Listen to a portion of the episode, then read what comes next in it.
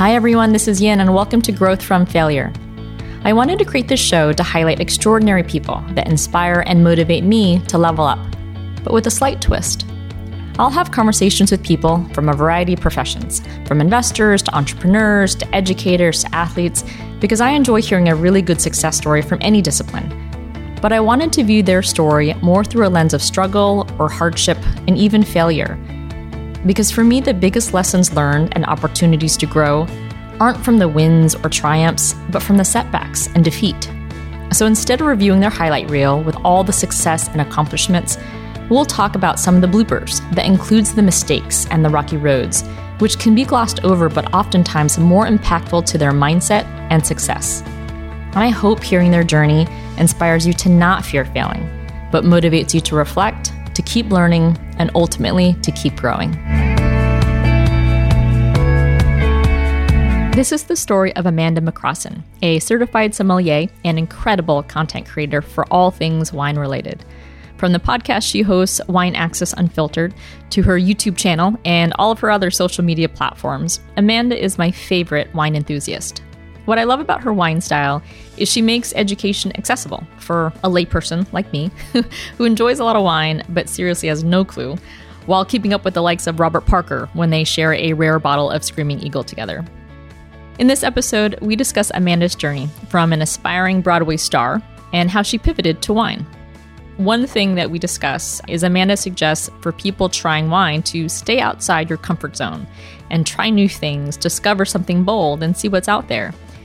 In listening to how Amanda's career in wine has grown, I've applied that to life as well. She has constantly pushed herself to stay outside her comfort zone and test the boundaries, whether it's striking up a conversation with a sommelier from Le Bernardin, to moving across the country from New York to Napa, and more recently, leaving a really prestigious position as head sommelier at Press Restaurant in Napa Valley, which is the place in Napa Valley, and she went off on her own to expand her media business. Staying outside one's comfort zone is advice I'll keep with me, and I'm inspired by Amanda's curiosity and appetite to always learn more. Please enjoy this conversation with the fantastic Amanda McCrossin. Hi, Amanda. Welcome to the show. Hi, I'm so happy to finally be here. And it's nice to see your virtual face. Exactly. A big thank you to Jason Buck, the entrepreneur and trader extraordinaire, for this fantastic introduction. I think it was about a year ago when we were in touch and Jason had reached out. And at that time, I had maybe like a dozen or so interviews. And I think outside of my family, he might have been the only person that had listened to all the interviews. But he was so kind. He's like, honestly, I have a fantastic connection for you. And so this was a long time coming. Thank you so much for your patience, but I'm thrilled to have you on. And I'm thrilled to be here. I remember when he got off that phone call with Chris and he was like, I know that we don't have a lot of couple friends, but I think that Chris and Yin could be excellent candidates. And he first talked about the spreadsheet and food situation. And I too have a spreadsheet and food situation. And I was like, yeah, these are probably our people. So we should definitely interact in whatever way that means for our generation. You have a good double date matchup when people say food spreadsheet and they're like, yes, me too. Yes. Like, yes. So I have so many questions before we talk more about Somm Vivant and your fantastic career and rise in wine and media and all that. I'd love to rewind your highlight reel a little bit and maybe start before your sommelier days and maybe your earlier grape juice years and share with our listeners where you grew up. There was a little grape juice, non-fermented, of course, but I grew up outside of Philadelphia in a small town called Garnet Valley. A really beautiful place to grow up, beautiful rural childhood. I was a ballet dancer and started getting into theater when I was a kid. And that's really what I wanted to do my whole life. I had no interest in wine. In fact, my parents didn't really drink wine at all. I think at best it was maybe some Sutterholm in the pantry, but we were not drinking the wine back then that I'm bringing to the table for Thanksgiving and Christmas now. So it's a serious upgrade, which is great because the bar was very low. I ended up going to school for musical theater in Pittsburgh and have a great career, come back to Philadelphia, work the stage, get more into film and TV. And with the growing amount of work, my manager at the time said, I think it's probably time to go up to New York full time. I'd been going up there a couple of times a week for auditions anyway. And I was like, yeah, you're probably right. Let's explore it. So I end up getting a place in New York. I moved in. Actually, before I even moved in, I needed a job. I wasn't working full time as an actress. So I applied to a few places that I found on Craigslist. The only one that responded to me was this place called The Core Club. And at the time, there was no website. There was no information. It just was private club needs a cocktail waitress. And I was like, this could be really sketchy, but also it's a job. So let's see what this is about. I go in for the interview. It's this old French guy. And I get this questionnaire about things I have no idea or any insight into how to answer, ranging from great restaurants to what's your favorite wine? What are the best wine regions in the world? I have no experience. I have absolutely no business being there, but here I am. And the one question I did answer was, what's your favorite wine? And when I was working a side job, there was this great couple who would go to Napa Valley a few times a year, and they brought back Groth, which is a very famous vineyard in Oakville. I distinctly remember having the 2004 Groth Reserve. And I was like, this is really delicious. So on this questionnaire, I answer, my favorite wine is the 2004 Groth Reserve.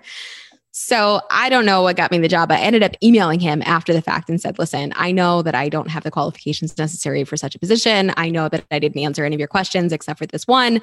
However, I think I have like a little bit of a mind about me. I can figure this out. So like, give me a shot. And he did. He gave me the job. I worked at the Core Club for a couple of years. And it's this, are you familiar with it? It's this wild place. I'm sure some of your listeners are. I've been a few times, but for the audience who doesn't know the Core Club, please do share. No website, no nothing. My parents at this point are still very skeptical about what this position is. I had gone in and you interview in their screening room in the first floor. And then I went up and saw the restaurant and the lounge in the second floor. But basically, it's a private club. You have this place where people need to congregate. Business people need to go and have their meetings there. They'll literally spend their entire days. And from start to finish, they'll go and train with their trainer. They'll shower up there. They'll take their first breakfast meeting. They'll have a cocktail in between maybe. Maybe they'll go up to the library to get some work done. And then in the evenings, you could have dinner. There's cocktail hours. There's great sessions that they would have culturally down in the screening room. We had an amazing cultural programming director that would set up talks and conversations and film screenings. And it was a really amazing place with people that I never thought I'd get to meet, including the sommelier who had worked at Le Bernardin, who had started as our AGM. And at the time, I was really interested in getting to know the city from a cultural aspect. I, like I said, had a little bit of insight into the food world, but the wine world was very distant. And I'm sure many can relate to the lack of access or entry points into that world. And for me, it was the same thing. I'm a 25-year-old girl, didn't come from a wine family, didn't speak any sort of language other than English. And I was like, well, I guess I'll just have that rosé by the glass. So I asked him one day, I said, can you just recommend some books? Because I'm really intrigued, but I don't know where to start. And he didn't recommend books. He gave me a set of questions that I had to come back to him and answer. And they were questions like, what are the first 5 growths of Bordeaux? What are the Grand Crus of Chablis?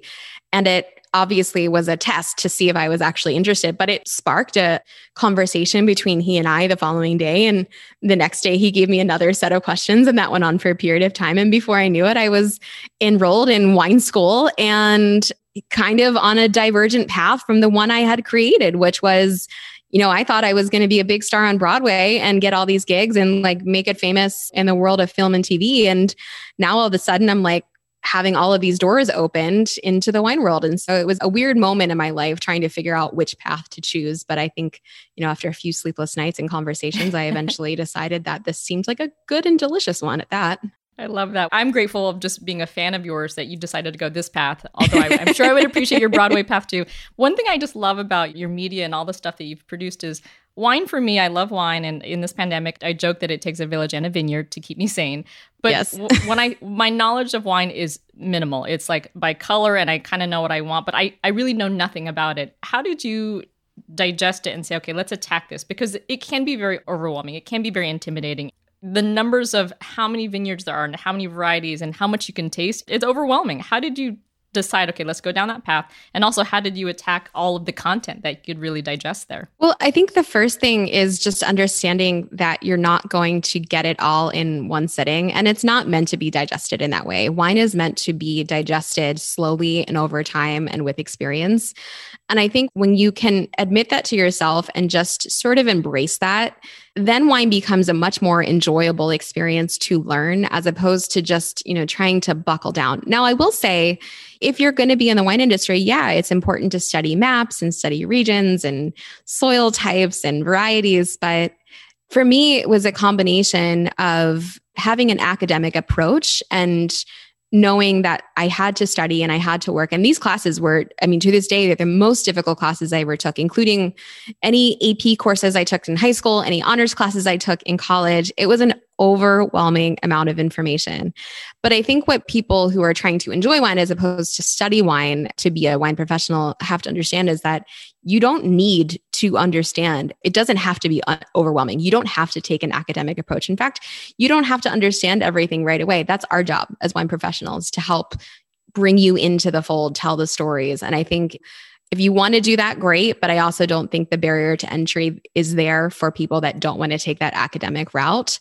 So like, for example, for you, it's just making sure that you're always staying outside of your comfort zone. So next time you go to a restaurant, don't order the same glass of wine. Next time you go to the wine store, don't order the same wine. If you're ordering wine online, I love wine clubs. I love wine clubs that sort of expand your horizons. I do a lot of work with Wine Access that sort of tells the story. And I think it resonates with people in that way because they get, again, to learn about wine organically. And that really was the mantra and the North Star behind what I was trying to do with Somm Vivant is it doesn't need to be information jammed down your throat. It can just be, let's just let it sink in.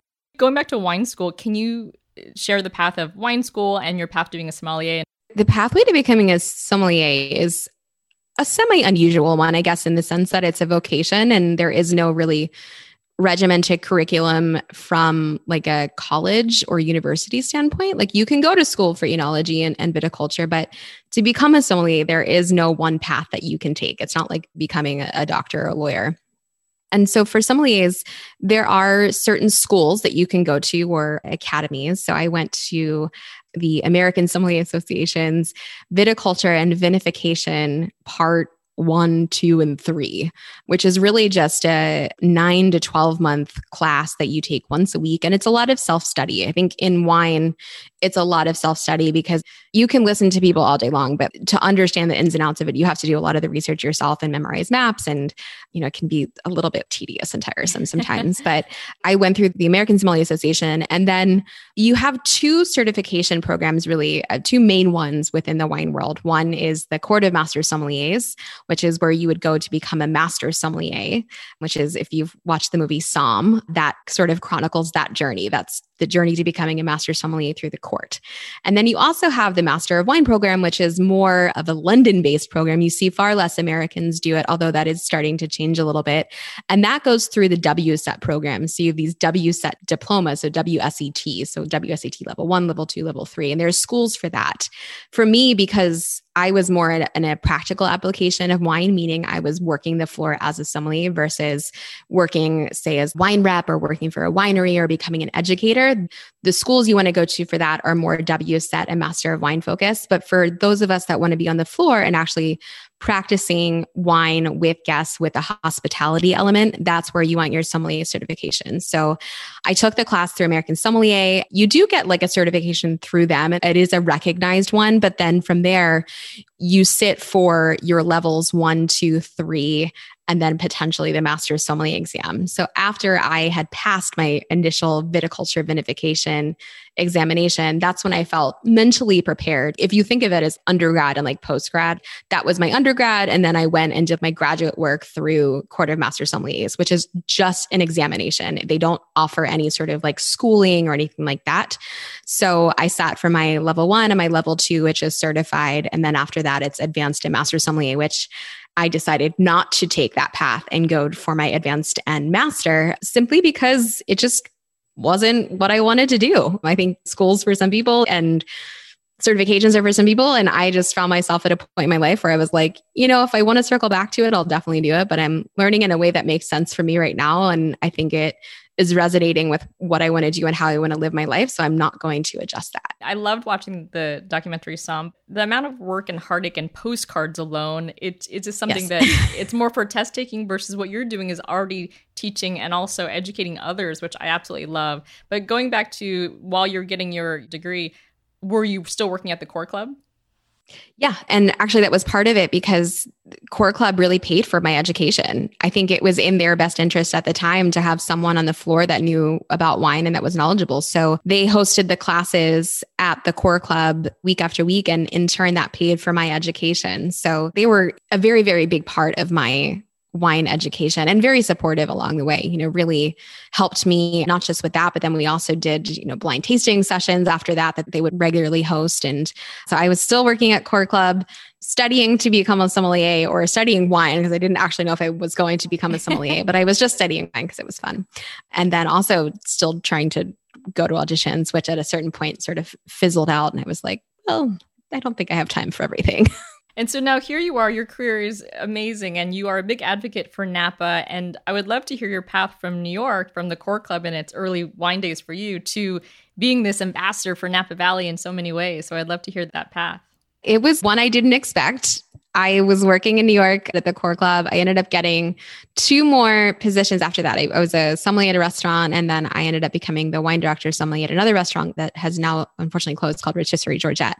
Both great programs to work with, but I was sort of solo and I didn't have any other wine people on my team. So it's really gratifying because you're doing all the things, you make all the buying decisions, and ultimately it becomes your own little baby. But in order to grow, you really need to work with other sommeliers who have more experience than you and can teach you a thing or two. And I felt like that was necessary for me. So I started exploring other opportunities and I wasn't really finding anything in New York at the time that I thought resonated with me for one reason or another. And I ended up getting a job at a restaurant that was 2 Michelin stars and had a great wine list. And I turned it down and I was like, all right, if I'm turning this down, what does that mean? So I started looking out in California for no other reason than I just didn't have much else going on in New York. I was single, I had no kids, no attachment. My lease was running out. I mean, you know how it goes. So I started looking in California and ended up applying for a wine director position for Bouchon in Yountville. Asked a friend to connect me to some people out there that I could maybe let know that I had applied for it. And in the process of doing so, got connected with Scott Brenner and Kelly White, who were running the Press Wine program, which was, of course, very, very famous, but they notoriously don't advertise when they're looking for sommeliers. So she connects me to Scott and he goes, as it turns out, our sommelier just left and we need another person. Don't apply to Bouchon. Let's have a conversation. So I ended up chatting with Scott on the phone. I flew out 2 weeks after that to visit Napa and stage at the restaurant, came back that night, gave my notice at the restaurant. And 3 weeks after that, I was living in Napa Valley with a quick little jaunt to Bordeaux in between. I love that. So that's how I ended up there. One part we didn't mention on this interview, but before when we spoke, you love to travel, you love to experience food and wine and culture. And so much of that, I think, is incorporated in our taste buds without being in an academic textbook. But you mentioned a trip to Bordeaux. What did your travels really teach you about how to experience wine and food and culture? I will say the trip to Bordeaux, I'm sure for people who are not in our industry, they're going to think I'm crazy, but those trips are insane. So they're called importer trips. And basically what happens is the importers of these wines from particular regions pay for this field trip for sommeliers to go to these, you know, places that we all dream of going to. But the secret part of that is they cram everything in. So you basically, you fly to Bordeaux or wherever it was that we flew into and then got there. And from 7 a.m. until about midnight, you're doing nothing but eating and drinking. And that's it. They're literally bussing you from chateau to chateau to chateau to chateau and doing nothing but tasting the wine and eating the cheese, tasting the wine. And there's no salads, there's no greens, there's no... So it's like a crash course in culture. Totally not the way that I would have wanted to do Bordeaux the first time around in theory, but in practice, it was a lot of fun. But I think for me, this notion that I really started to understand after going, because I went to the Languedoc before that in Bordeaux. And I think what I really started to gain was a better understanding of this old adage, what grows together goes together. And so food and wine, they're all married. And what grows together goes together saying is really just that the wine that is made in that particular region tends to pair best with the food that grows there as well. So it's why Mediterranean food pair, or like Bronzino from Greece, pairs really beautifully with a Sirtigo, which is a great little white wine that comes from Greece. And another great example is in the Loire Valley, you have goat cheese and Sancerre, like a classic pairing. The goat cheese from those particular regions and even subregions within that pair beautifully with the cheeses that come from there. So there was a better understanding and appreciation for that notion. And then also understanding how culture can really affect and the way that people live can affect how the wines are tasting and how they're grown.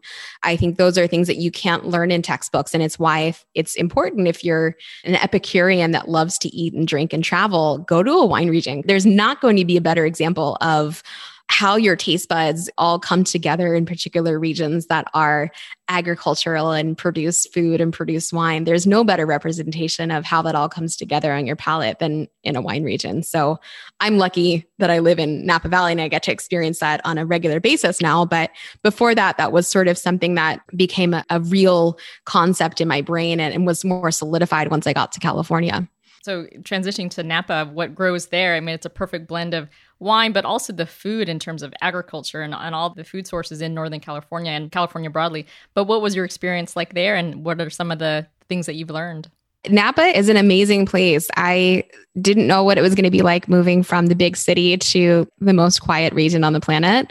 It was literally like crickets the first night that I got there. And I'll never forget, I tried to go to sleep and I was like, is someone going to turn off the noise machine in the background there? But it's a place of community, of generational farming, of a love of the land, a love of what they do, a real passion for everything, not just wine, but the food as well. And so I don't think I realized how agricultural a community it was and how amazing it is to live in this tiny town that not only has the best in show when it comes to wine, but also in food. There's more Michelin-starred restaurants like per capita than pretty much anywhere else in the world. The notion of what grows together goes together sort of works there. I mean, it definitely works there, but you kind of have to expand it beyond Napa Valley. But it was crazy to me that my neighbors had chickens in their backyard. I mean, I grew up, like I said, outside of Philadelphia, we're like, your eggs came from the grocery store. Your produce came from the grocery store. It was a wild notion that people just had eggs in their backyard and gardens that grew the most delicious produce I'd ever had in my life. So just this notion of freshness and availability and how sunshine and how the weather can affect all of the agriculture that grows there. I don't think that really resonated for me until I lived in a region like that and understood how all of those different facets of wine growing can really affect the outcome. That was probably my biggest takeaway. And then just the sense of community there. I mean, everybody talks about Napa all comes together. It's a great community. Like it really is. I know it's super cliche, but we all know each other. We have Sunshine Grocery Store in St. Helena, and you're literally rubbing elbows with farmers who have been there since the 60s, who are super famous across the world for having the best vineyards, not only in Napa, but worldwide. So it changed everything for me. It changed how I viewed wine, how I view food. It became a part of me. And I took a lot less for granted than I think I did before when I was living in New York. I would love to, if you can, because I'm pretty ignorant with wine and more of the like kind of the chemistry and like the science behind it. But for those who don't know, including myself, can you share more about what makes Napa so special in growing wines and how is that different than the other areas that are so prolific in wine production? Napa's really tiny by comparison. Napa only accounts for 1% of the wine that is made in California, but it accounts for a significantly larger percentage of the revenue. So it's an important region. But what's really cool about Napa is it's 30 miles north to south, situated between two ranges of mountains, the Vaca and the Mayacamas, and only about 5 miles across. So very, very tiny by comparison, not only, worldwide, but even within the state of California. And within that tiny little region, you've got 50% of the world's soil types, which is insane. It's more than any other wine growing region pretty much anywhere. And then on top of that, you've got a Mediterranean climate, which means it's kind of dry, very mild. Rarely are we getting any sort of thunderstorms. There's, with the exception of like the fires, you're not getting a lot of serious weather-related patterns that are harming the crop in the way you would have in like Burgundy or Bordeaux, Burgundy with hailstorms, Bordeaux with frost. It's very, very moderate there. And the Mediterranean climate that we enjoy in Napa Valley, only 1% of the planet has.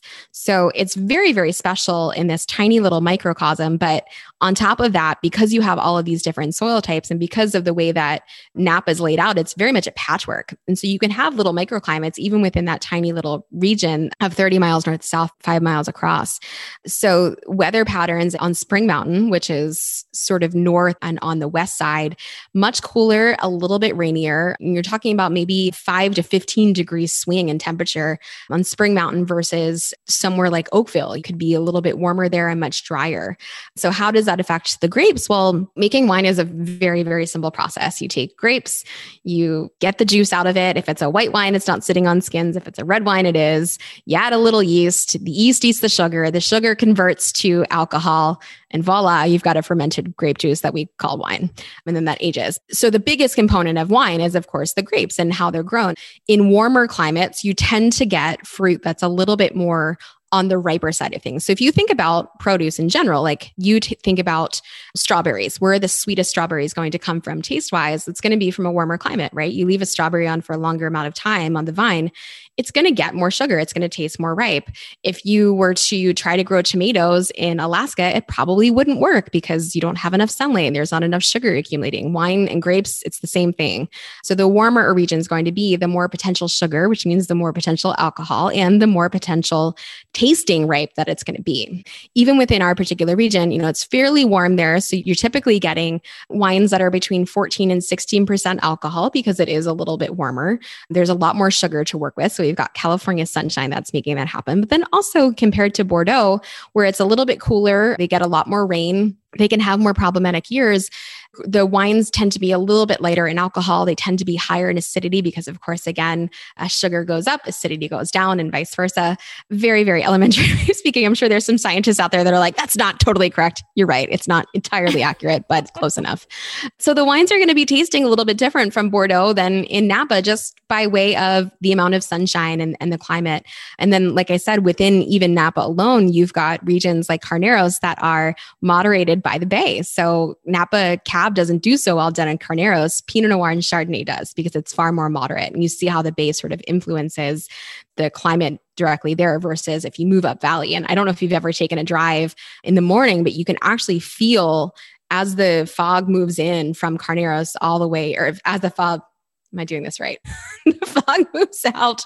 It does tend to get warmer as you get more north in Napa Valley towards Calistoga and cooler down in parts of Napa. So you can have like a 15-degree swing north to south on any given day. And then on top of that, you have what's called the diurnal shift, which means at night it gets very cold. So that heat isn't retained within the valley. So it could be 90 degrees at peak temperature in the daytime and drop all the way to 60. So that is also what really makes this region very special. The grapes aren't sitting in that heat for an extended amount of time. And those sugars that have accumulated throughout the day, they start to kind of drop off a little bit. The acid can come back and it preserves freshness and acidity.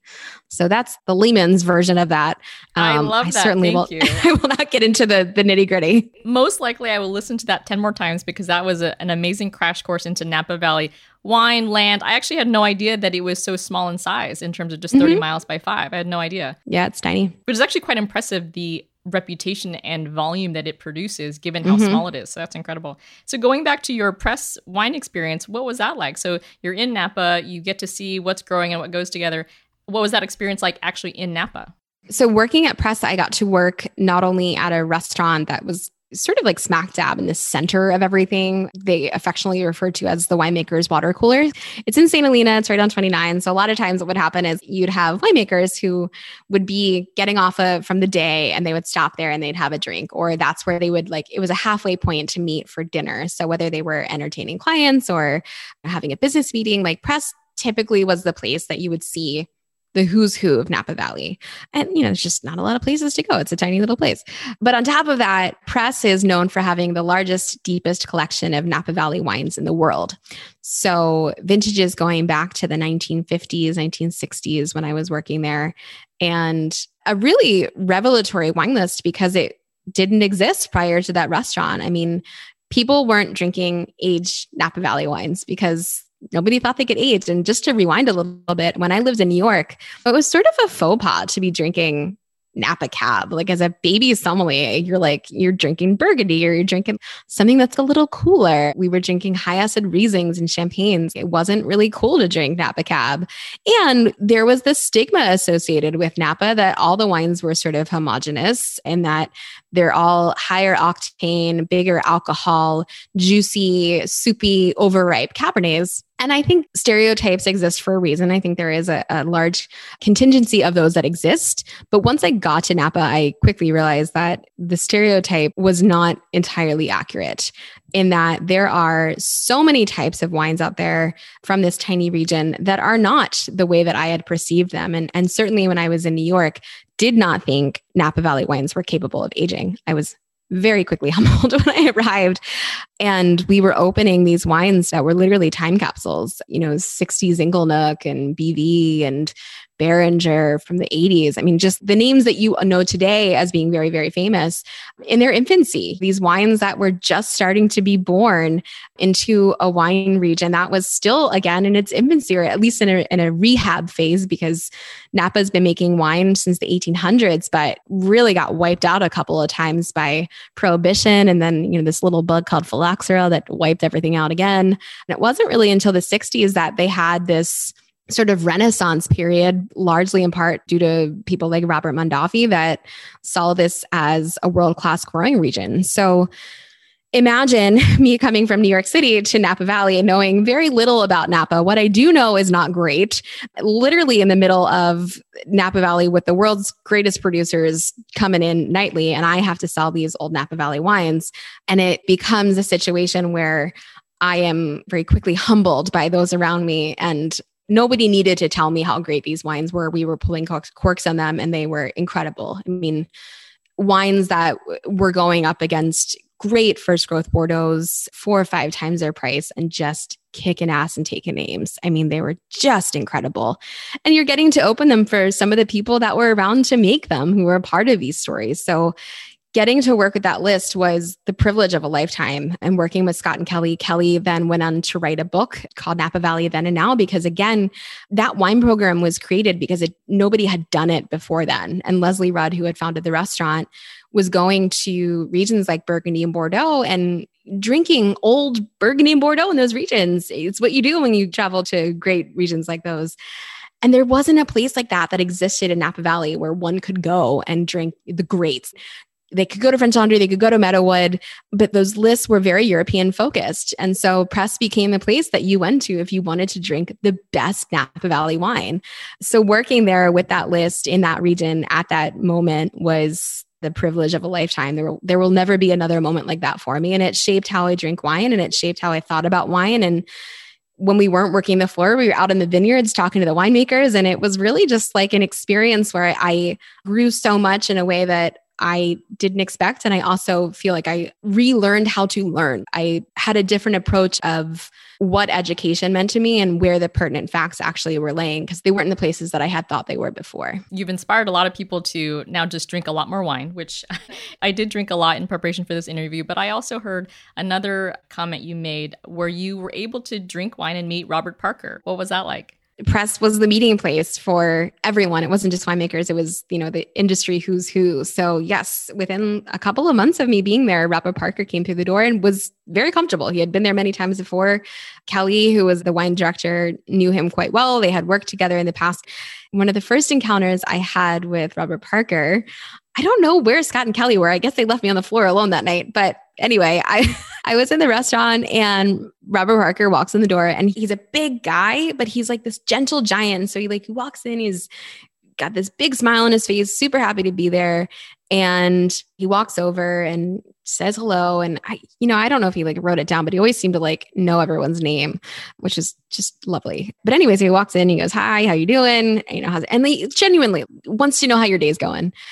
And he looks at me and he goes, "Have you ever seen this?" And he pulls out this wine, and it's a wine that I'm familiar with, but it's a different color. And up until this point, I was not aware that they had made this color wine. And I look at it and I'm like, I mean, I know that wine, but I didn't know that they made a white. And he was like, "I know, it's crazy, right?" And he said, I've never had it before. He said, let's go. You and I will taste it for the first time. And not only was it a wine that he and I had never had before, it also happened to be one of the most rare wines, not just in Napa Valley, but in the world. So it was the Screaming Eagle, you know, the most expensive wine that one can buy in Napa Valley. And it was the Screaming Eagle white wine. So they make a tiny, tiny, tiny amount of Sauvignon Blanc from their Oakville property.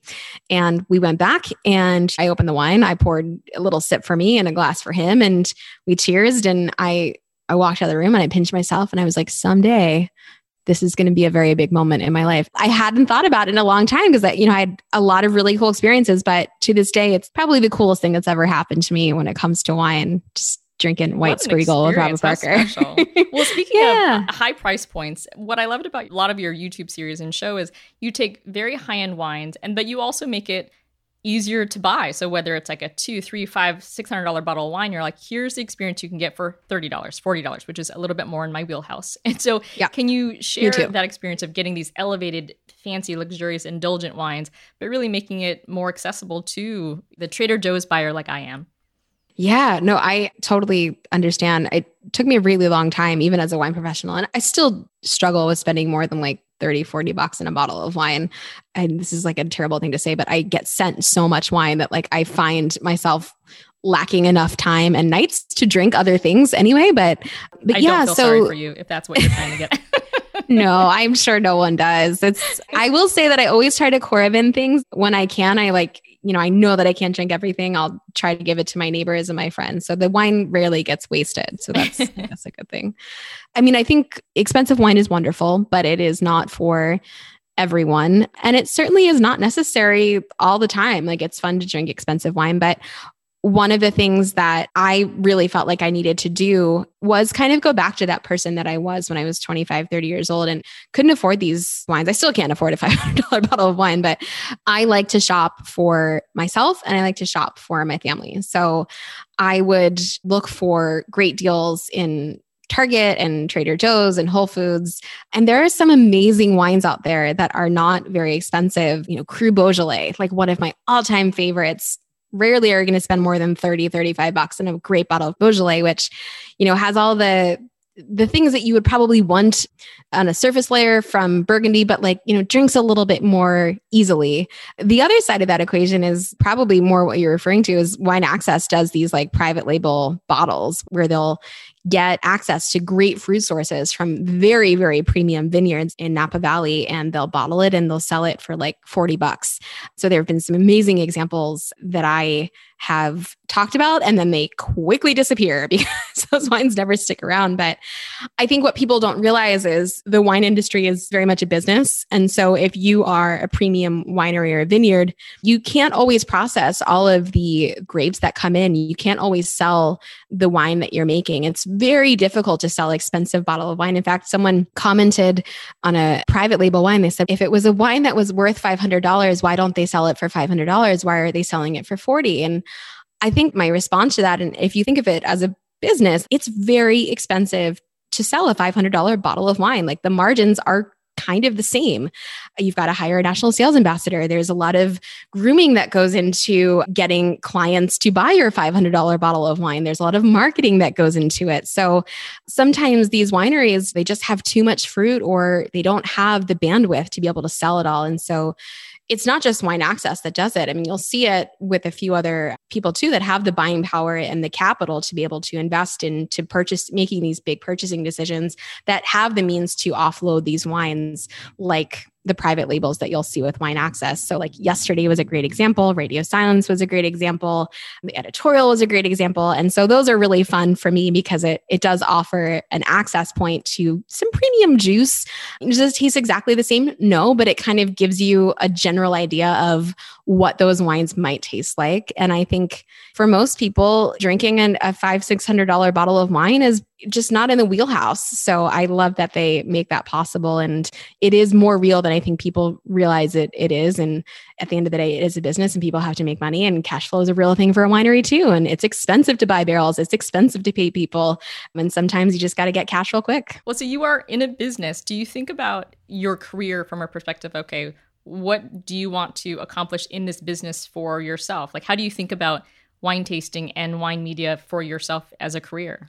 The secret is the wine industry is, it's an old industry. And I say that in the most loving way possible because, you know, making wine is, we've been doing that for hundreds and hundreds of years. But the wine industry is notoriously antiquated in everything that it does. I mean, even from, you know, very old shipping and distribution laws to how they're actually executing marketing. So for me, I kind of look outside of the wine industry and I say, I see what the fashion industry is doing. I see what the beauty industry is doing. I see what the food industry is doing. And I see opportunity for wine to be marketed and for media to be more a part of the wine world. And so years ago, that's why I started my YouTube, my Instagram. I mean, someone had told me that I had read and someone had told me, I suppose, but if you build your following, you can take that wherever you go. And I thought that was a really interesting way to think about my career because I knew that being in hospitality, it was not something that I could do forever. It's not something I wanted to do forever. I mean, you know, you certainly sacrifice a lot being in the hospitality world and not being able to go to weddings and Christmas and Thanksgiving. And for me, it was capital. It was a means to an end, whatever that end may be, with the hope that it would be a new beginning.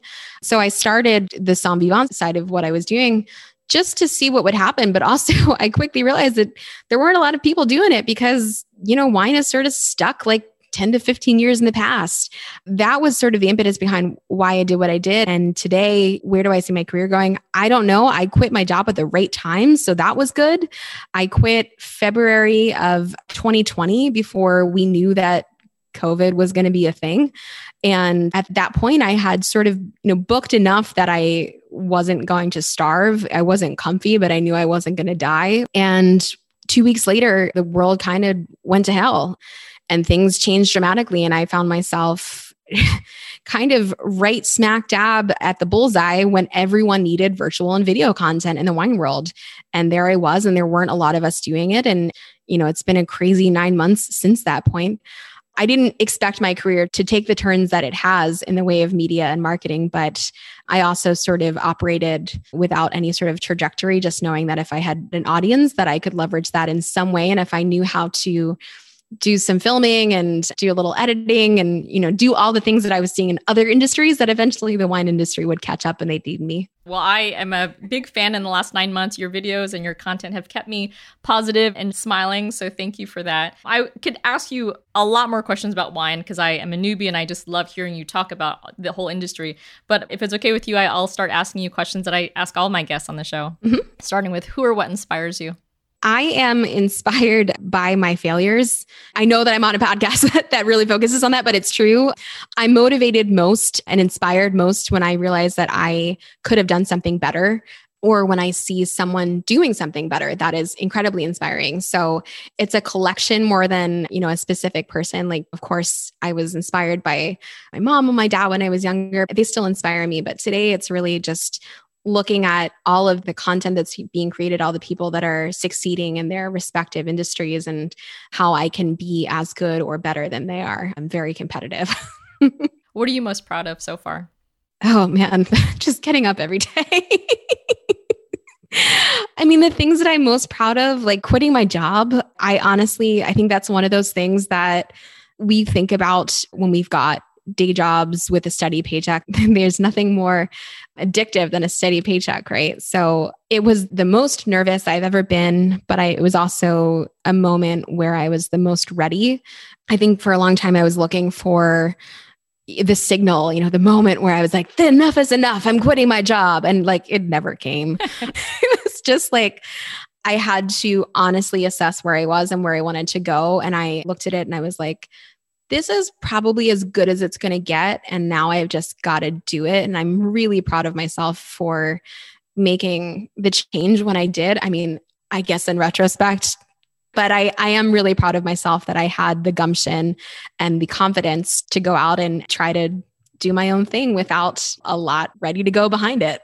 Well, there's so much of that, whether it was your move from Pennsylvania to New York or from New York to California, like all of those things, it sounds simple in hindsight, but it takes a lot of courage to do because it's, you know, you're going past the comfort zone. So it's kind of to your point of pushing yourself and your palate, but it's pushing yourself to go and experience new things. I love that. We haven't talked a lot about hardship or struggle. Your story sounds so fun and polished because you are a sommelier and you travel the world, and it sounds so fun, but I know there's a lot more to it. Can you share maybe one or two of your most impactful growth moments? I used to say, you know, can you share one of your biggest failures or hardships? But yeah, it kind of pivoted where most people's hardships have really helped them grow. So if you could share, you know, one or two of your most impactful growth moments. Going back to the moments when I was trying to figure out whether I was going to take the wine path or the stage path, you know, I sort of skimmed over it, but the reality was at that point in my life, I stayed up many nights trying to figure out what was the right move. For me, that was a psychologically really, really trying time in which I had no one to talk to. I didn't feel like I could talk to my parents about it. I didn't feel like I had anyone in my circle of friends that would understand. And so it really was an internal struggle that I dealt with that it wasn't until years later when I met someone who had a very similar journey. She was also involved in theater. And I think the thing that was hardest was I had spent my whole life dreaming this dream and wanting to be on stage. And it, for me, it was a very real dream. Like, I know that as kids, sometimes, you know, we think about what we want to be when we grow up, but I honestly, truly believed that this was what I was going to do. And so there were very difficult moments where I would struggle with, you know, am I abandoning this dream that I've spent so much time working on? And if I abandon that, does that mean that I abandoned it forever to choose a different path? And I think, you know, in retrospect, I just kept putting one foot in front of the other, knowing that eventually my path would lead to wherever it was supposed to. And it, you know, it's a little bit too woo-woo for my liking, but I just kind of had to trust that the person that I wanted to be was more in line with taking the wine path than it was the theater path at the time. And I had to explore that option. So, you know, that was certainly, I don't know if I would have changed anything or done anything differently, or if I can even offer any words of advice, but I think it was just a moment that I often reflect upon, even in my moments now, where quitting my job as a sommelier was more than just losing a paycheck. It was losing a title. It was losing a career that I had spent a lot of time building. It was losing a job that a lot of people wanted and would have killed to have had. So to me, it was like, is this a slap in the face to this job that is a very high profile desired job? Because at that point, I wasn't a sommelier. I was the wine director of this program. Scott and Kelly had left. I had taken over for them. I had built a team of 3 wonderful sommeliers. And I looked at my life and I said, I have a lot of power. I have a lot of influence. I have a great job. Is this the right move? Am I going to be as respected and appreciated without this title if I leave it? I just had to do it. I realized at that point that the restaurant wanted different things from me than I could give. And I had to hold myself accountable to my ability to be able to deliver on one or both or neither. And so I had to choose one, obviously, because we can't do everything. And that was a big emotional struggle for me. Losing power is a really difficult thing to give up. And I think I made the right choice. I don't know. I guess we'll see. I love that so much. And thank you for sharing that. I think a lot of people, to your point, would have stayed there because it is an elevated title. It's prestigious and it does have a lot of power and influence, and it's hard to let that go. But one thing that I've learned from all the interviews with these amazing thought leaders and pioneers is that they all have a sense of self-awareness and confidence in themselves that really inspire me, because it's easier to have gone the path of continuing that amazing career or doing something that you're afraid of, that who knows if you're going to grow or fail, but it's the point is you're taking a bet on yourself. And I love that so much. So thank you for sharing that. And for whatever reason, it reminds me of, have you ever heard of Rick Elias? He did a TED Talk about 10 years ago, and he was on the flight that crash landed in the Hudson in New York about 10 years ago. And he's a software executive, but he has a TED Talk that was titled, I Collect Bad Wines. And what he meant by that was, he's like, if the wine is ready and the person is there, I'm no longer wanting to postpone my life anymore. And it was like this kind of aha moment that was the catalyst for the plane landing in the Hudson. But I love that so much, the idea of you're saving all these wines for something. And it's like, what are we waiting for? And so just drink it now. So I love that. I collect bad wines. And I think similarly, you make wine so enjoyable. And what I love seeing you experience wines is you're very present. When you're drinking the wine, you're just shutting everything out and you're sharing this experience with the listener and the audience. I just want to share that and saying that's my reception of it. It really is. It's very enjoyable to watch you because you really just enjoy life at that moment and there's nothing else around. So I really love that. Oh, well, thank you. That means a lot. I think if there's one thing that I had set out to do, it's not so much educate about wine, because I think, you know, anybody can pick up a book and learn about wine, but I just kind of wanted to showcase what it was like to learn about wine and the way that I was learning about it. And I'm glad that that's resonated. And if I can say one thing, I think the confidence thing is I'm not always confident.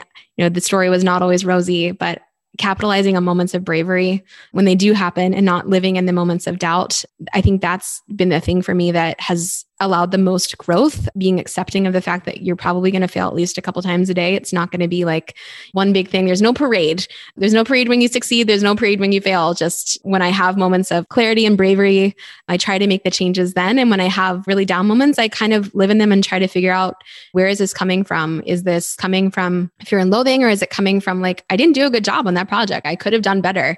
And what operations can I change internally and from a productivity standpoint that won't lead me to these moments again, or at least in the same way. What's next for Amanda McCrossin? The last 5 years, I have just sort of worked to build an audience and continue doing what I'm doing. And if it makes me happy, I do it. If it doesn't, then I don't. So what is next? Creating more content. I love projects. I love creating content. I love the creation of things in general. So I have gotten really, really good at saying no to things in this past year, which is a huge plus for me, because I was not so great at that. Because when you're in the theater world and in the film world, you just say yes to everything. But I've gotten a lot better at saying no to things. So I'm very excited about this podcast. It's called Wine Access Unfiltered. And we talk to people not in the wine world about their stories so that wine is not so precious and intimidating and reverent. So we talk about their journeys, and most of them do not have like crazy wine collections or knowledge of wine. Most of them are people that have enjoyed a good bottle or two in the past or trying to get more into it. So that's been really fun for me. And I hopefully travel and hopefully getting to have dinner with you. I don't know. Those are my my short/long-term goals. You say no to a lot of things, and I really appreciate you saying yes to this show. Where can people find out more about you and Somm Vivant? They can find me at Somm Vivant on Instagram. So it's SOMMVIVANT. So sommelier, bon vivant. And then on YouTube, I have a YouTube channel where I create longer form content than on Instagram. And there's some websites, and Google's really helpful these days for finding people. The two platforms I'm primarily on are Instagram and YouTube. Awesome. Amanda, thank you so much. I had such a pleasure talking to you, and I'm sure other people will. And also grab a glass of wine when they listen. Yes. No, thank you so much.